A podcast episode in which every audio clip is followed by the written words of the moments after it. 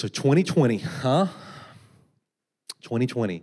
Anybody make some big 2020 plans this year? Of course not. It's Christ City. You're like, I don't believe in these things. This is silly. Only foolish people do those things. 2020, come on. All right. So, like, there's a lot to play off of a 2020. You know, like, you have 2020 vision, you're seeing clearly. No, nobody? Okay. So, yeah, welcome back. So, you know, resolutions are a very normal thing. But I think a lot of us tend to get, we cut to points in life where we're like, I don't do resolutions. These things are silly, right? They're for people who are like 18 and their body works and their life works. Me, I'm 25 and life sucks. You know what I mean? Like, you've already experienced enough life where your life doesn't work now and you're ready to, to, just, to just move on. Like, it's, no, like, it, it, it, we tend to get cynical. Would you agree with New Year's? Like new year, new you, you're like, whatever. Like, I'm not gonna be part of the 75% who within two weeks nothing works. So I'd rather, I'd rather not, okay, and then then I won't look silly and stupid like everybody else. That's what I'll do. And so then we end up being the people who like like are on Instagram but don't do anything on Instagram, right? Um, or the people who just like to like drop bombs and comments on Facebook because we want to ruin someone else's life because our life is ruined. Whatever it may be. But I think there's a lot attached to that. Because here's the deal if we're really honest, let's be really honest for a minute. All of us want things to change. Right? Like, nobody's, nobody's rolling into 2020 going, I'm good. So, um, all of us ultimately, though, want things to change. Like nobody's saying here, I love being, like, I just want to be lonely and miserable. Like uh, maybe certain parts of your day if you're an Enneagram 4. But other than that, no one's saying, I just want to be lonely. People are like, I think I want to move into a relationship. I want to connect. I want, I want, I want, I want to share this life with somebody. Maybe it's like a job and a situation there with your job where you're going like, like nobody's like, you know what I love? I love an overbearing boss who overlooks me and underpays me. Yay. No. Like all of us are wanting change. The thing is, if you experience enough hurts in life, eventually you get to where you're saying change can't happen. But what this year, and then even what this church calendar season of Epiphany tells us is Change is honestly and ultimately inevitable. The question is, can we step into it? And I think that's what Jesus is showing us here because there's movement and he must step into that movement just like we must as well. You know, when we look at this passage, we'll throw it up here just for a little backdrop. We have Matthew starting at the beginning of chapter 3. And it says, in those days, John the Baptist came preaching in the wilderness of Judea and saying, Repent, for the kingdom of heaven has come near. Repent, for the kingdom of heaven has come near. So, what's happening there? Well, Jewish people are under the thumb of Rome, and they're used to it historically, and they keep waiting for change, but change doesn't come people will, Maccabees and others will like rise up historically, but then they're slaughtered by the heavy handed power at the time. And so there's just this indentured servitude mindset that steps into the reality of every Jewish person that change doesn't happen. Change can't happen. See, if you rise up and try to seek for change, you will be pushed down, maybe even killed. Yet we got this person that says that he eats like honey and locusts and dresses like it sounds like he's honestly it sounds like he's from Cooper-Young. I'll be honest with you. With the way they describe him like that's somebody on my street right? Like kind of Memphis hippie. We're good with that. Good with that. But it's like he's got uh like he's got some momentum going here and he's almost, he's in the wilderness, it almost seems like a vacuum, but whatever he's doing is picking up steam because there's people who want to like be a part of this change because they're tired of things being the same. And so in this, in this wilderness out in the desert, People start coming to him. And I mean, like John is John is wild. He's definitely he's definitely at times an unhealthy Enneagram 8, right? He's good with confrontation, right? But probably a little bit too much at times. And so, like, even religious leaders who are in the back pockets of Rome, they want change. So they show up to him, and here's how he greets them. He says to them, You brood of vipers. Like, hey, when we part of your, your movement, you're like, brood of viper, get out of here, right? Like, he is serious. He's, he's not trying to, like, make friends and influence people here. He just wants there to be change. And he's building it up. He goes on to say in verse, uh, I'm sorry, in uh, look back at verse one here. He says in verse one, he goes, in those days, John the Baptist came preaching in the wilderness in Judea, saying, Repent, for the kingdom of heaven has come near. Kingdom of heaven is code. If you see it there, Matthew's the only gospel that does this because Matthew's very Jewish in how, in the, the people he's writing to. Kingdom of heaven is a very Jewish term to talk about a political movement. Kingdom of heaven is kingdom of God. And there was only one king at that time, right? And that was Caesar. So this is really politically charged. Anyone who would tell you the Bible isn't politically charged isn't reading the Bible. That's just about spirituality and good feelings and get my devotion in. They are so separate and disconnected from what's happening here. Because what's happening here is a change, a revolution. The question is who's going to lead this revolution? Who's going to bring the change for things to finally be different? And for me to maybe even have more joy and happiness. Because honestly, ultimately, we're trying not just to be happy, but we're actually going like, I just, I want to be able to be at peace. Like, I just want to be at peace in life.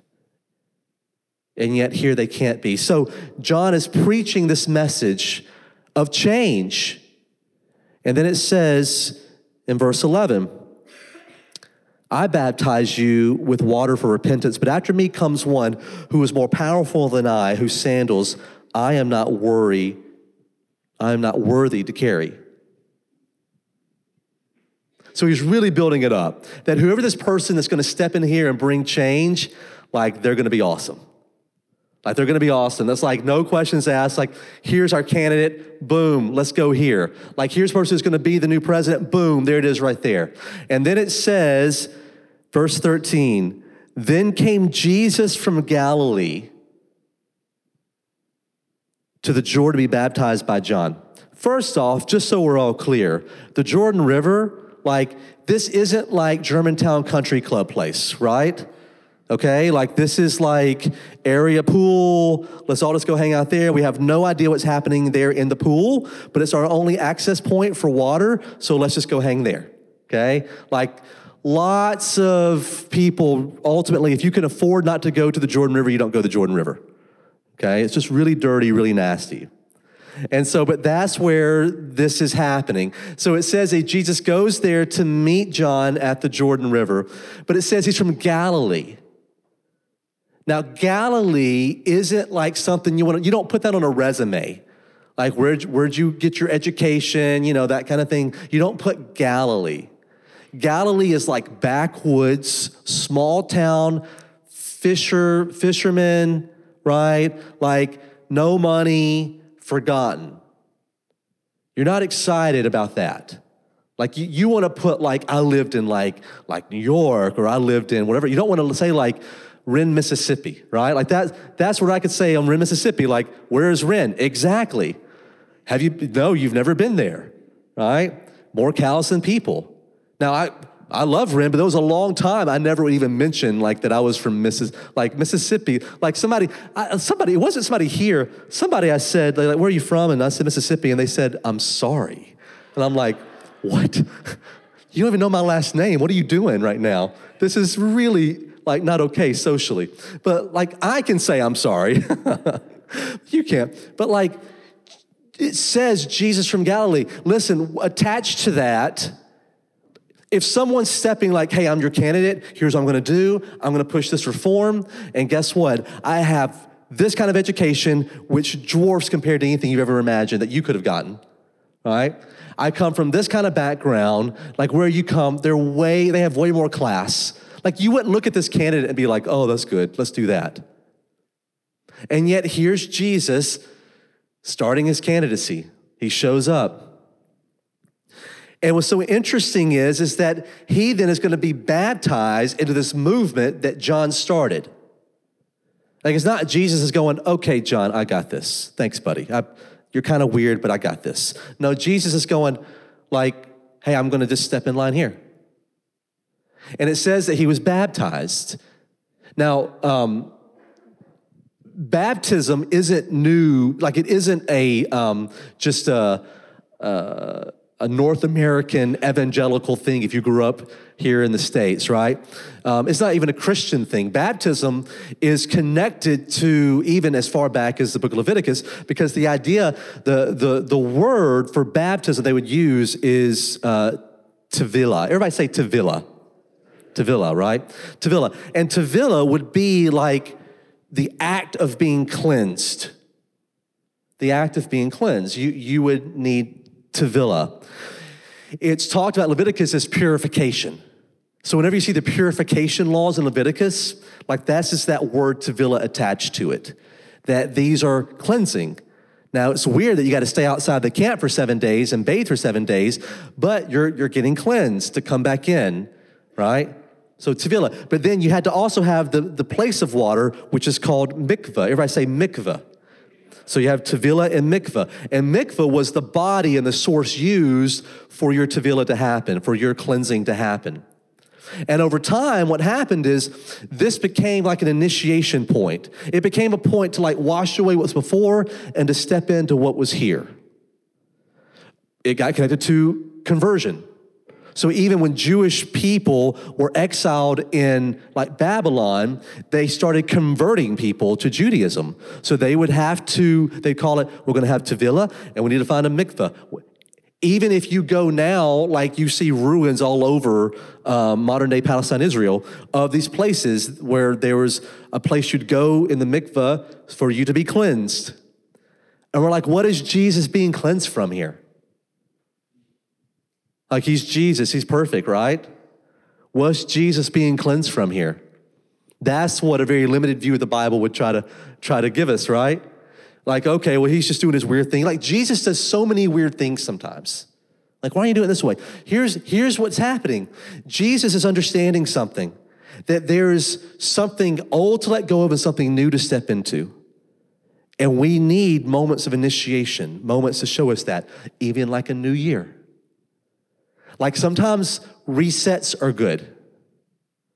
Sometimes having moments where we go, this now stops, so this can now begin, is a very needed part of our humanity. And if we never know how to stop something, we'll never know how to start something. We're always just trying to start more things. And in turn, we end up living this endless cycle of a compounded shame narrative of what we've never done instead of what we could do. And Jesus clearly sees something here. You always knew me as this guy from Galilee, but things are about to change.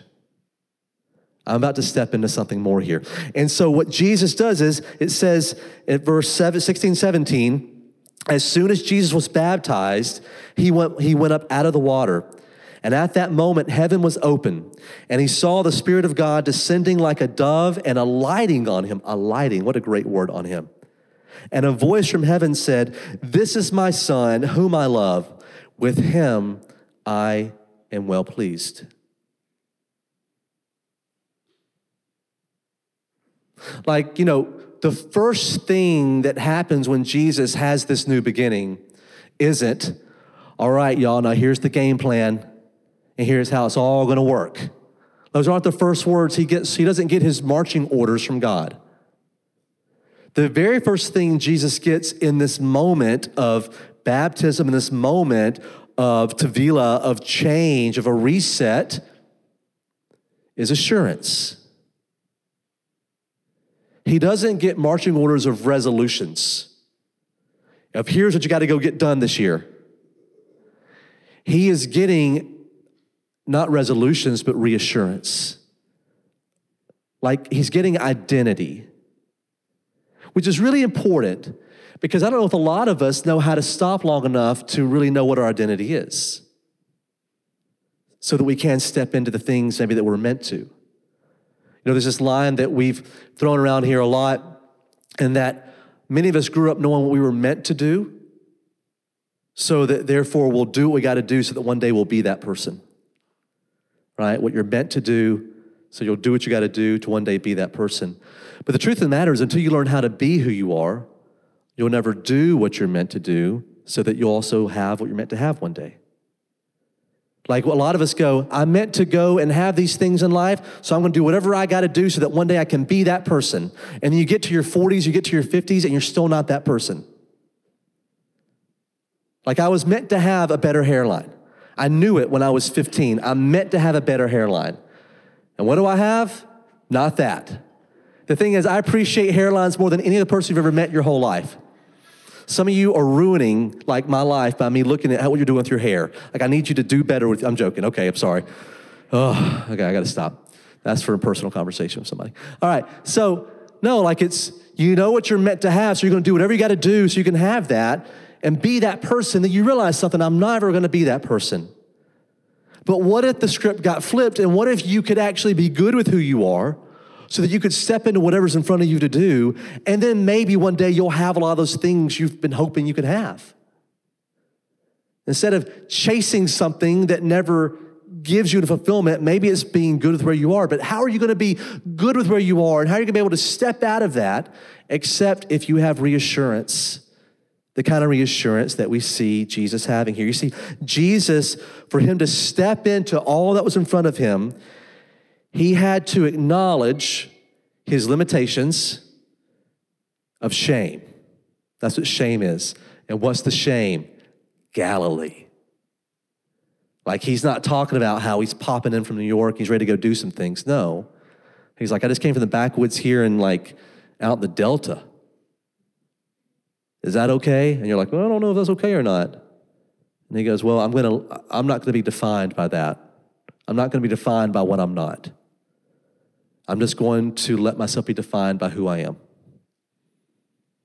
And there's this breaking that happens so that he can step into what's in front of him. I think for a lot of us this morning, that's what we need. I think there's a lot of times a compounded amount of shame that comes with all the years of resolutions made that we never met. And we become defined by what we're not than by who we are. Our identity lies in how I failed time and time again to kick this habit.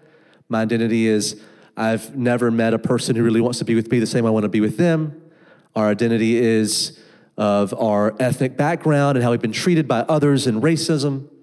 Our identity is, well, I've never, I've never gotten to the weight I want, and I just, I just think I look horrible. I can't stand. I mean, there's all kind of things that come attached with that, and then that society like compounds as well. The very first commercial after the ball dropped, right? On New Year's in New York, we were watching at 11 o'clock because there's no way we were staying up till midnight at 11 o'clock immediately was a local gym. Right? Like people just fit. Like it wasn't me going into local gym, like, like barely getting in there and like, oh my God, like uh, how many more minutes do I have? And it's like only been five minutes on the elliptical, right? It's the person who's got it all together and it's working for them. And then you're being compounded with more the narrative. Well, like I don't look like them. Why even try? Why even start? And I think a lot of times our shame holds us back from the potential in front of us. So, how do we deal with that? Well, first, I think um, what we see, at least from Jesus, is that we'll never be able to step into what's next until we deal with what was that we believed in. In your, in your bulletin, there's a quote from Henri Nouwen it said, it says, over the years, I have come to realize that the greatest trap in our life is not success, popularity, or power, but self rejection. Success, popularity, and power can indeed present a great temptation, but their seductive quality often comes from the way, they are part of the much larger temptation to self rejection. When we have come to believe in the voices that call us worthless and unlovable, then success, popularity, and power are easily perceived as attractive solutions. The real trap, however, is self rejection. As soon as someone accuses me or criticizes me, as soon as I am rejected, left alone, or abandoned, I find myself thinking, well, that proves once again that I am a nobody. My dark side says I am no good.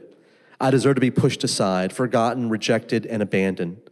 Self rejection is the greatest enemy of the spiritual life because it contradicts the sacred voice that calls us the beloved. Being the beloved constitutes the core truth of our existence.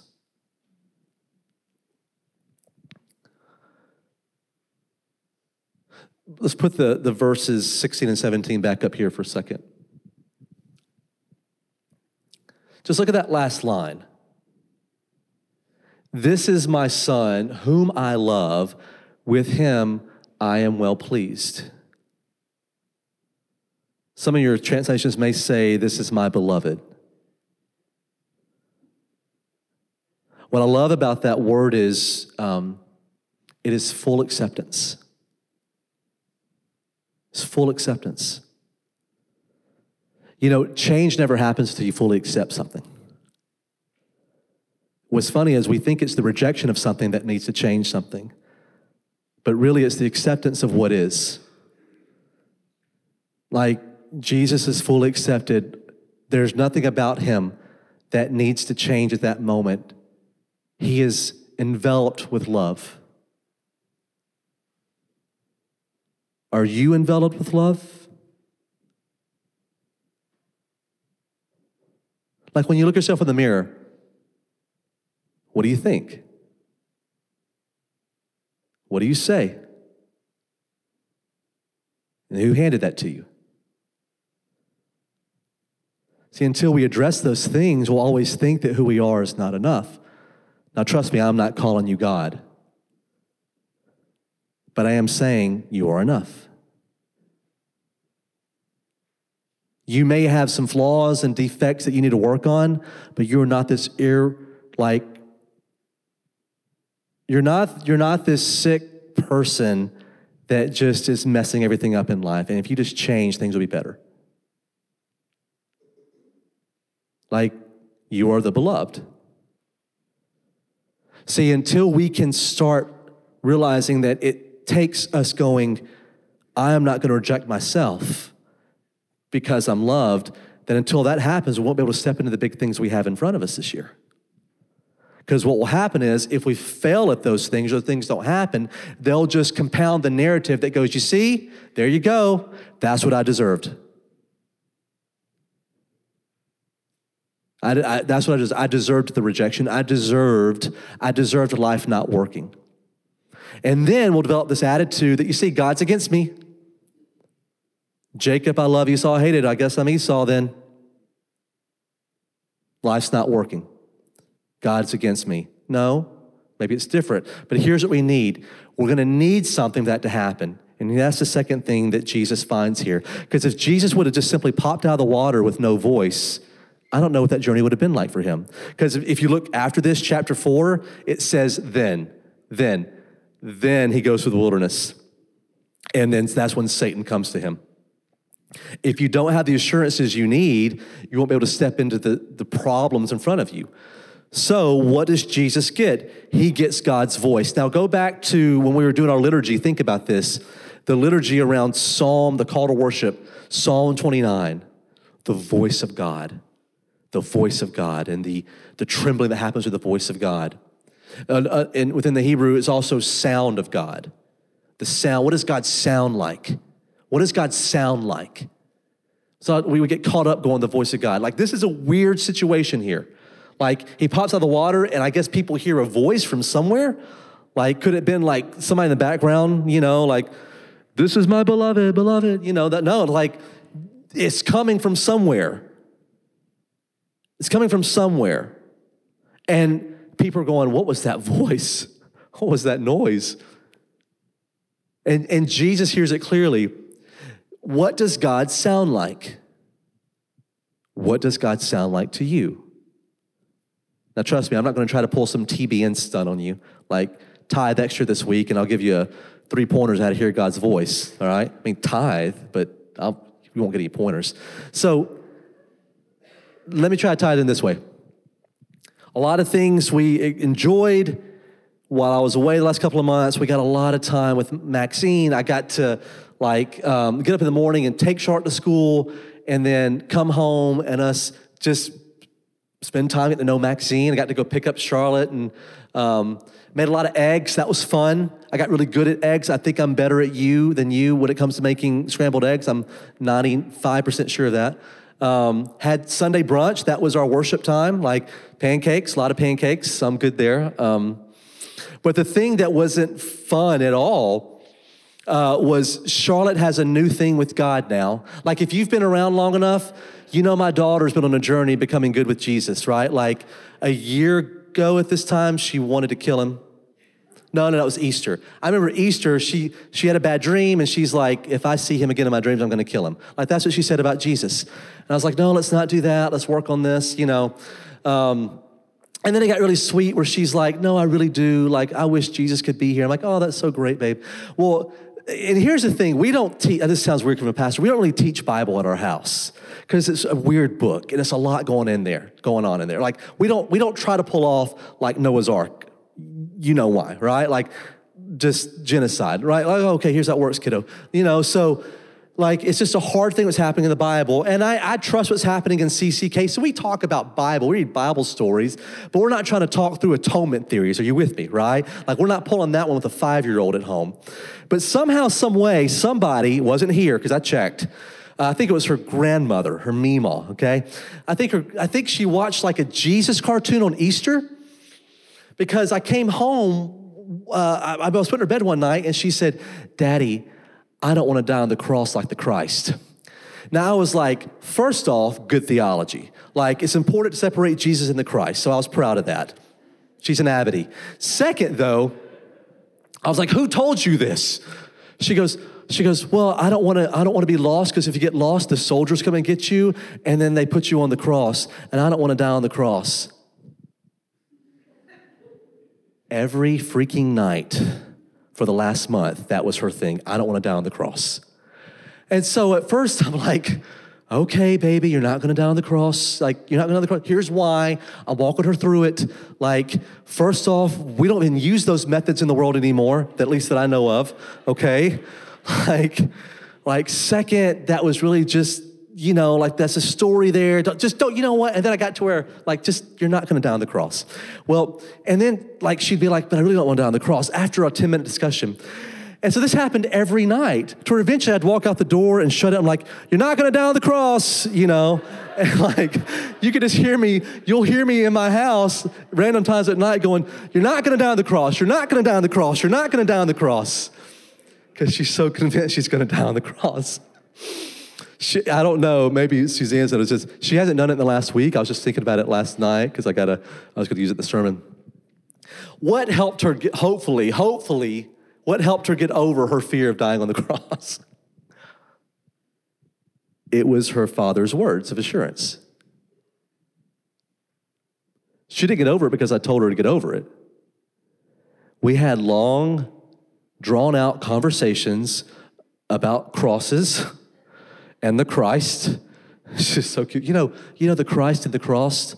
I don't want to die on the cross. I'm like, oh, you know, we, we talk about those things over and over and over and over and over and over and over and over again.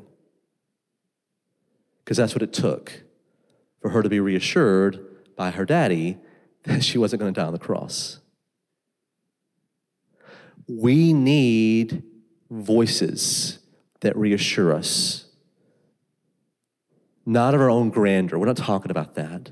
We're talking about voices that reassure us that God is near, that God loves us, that God is with us.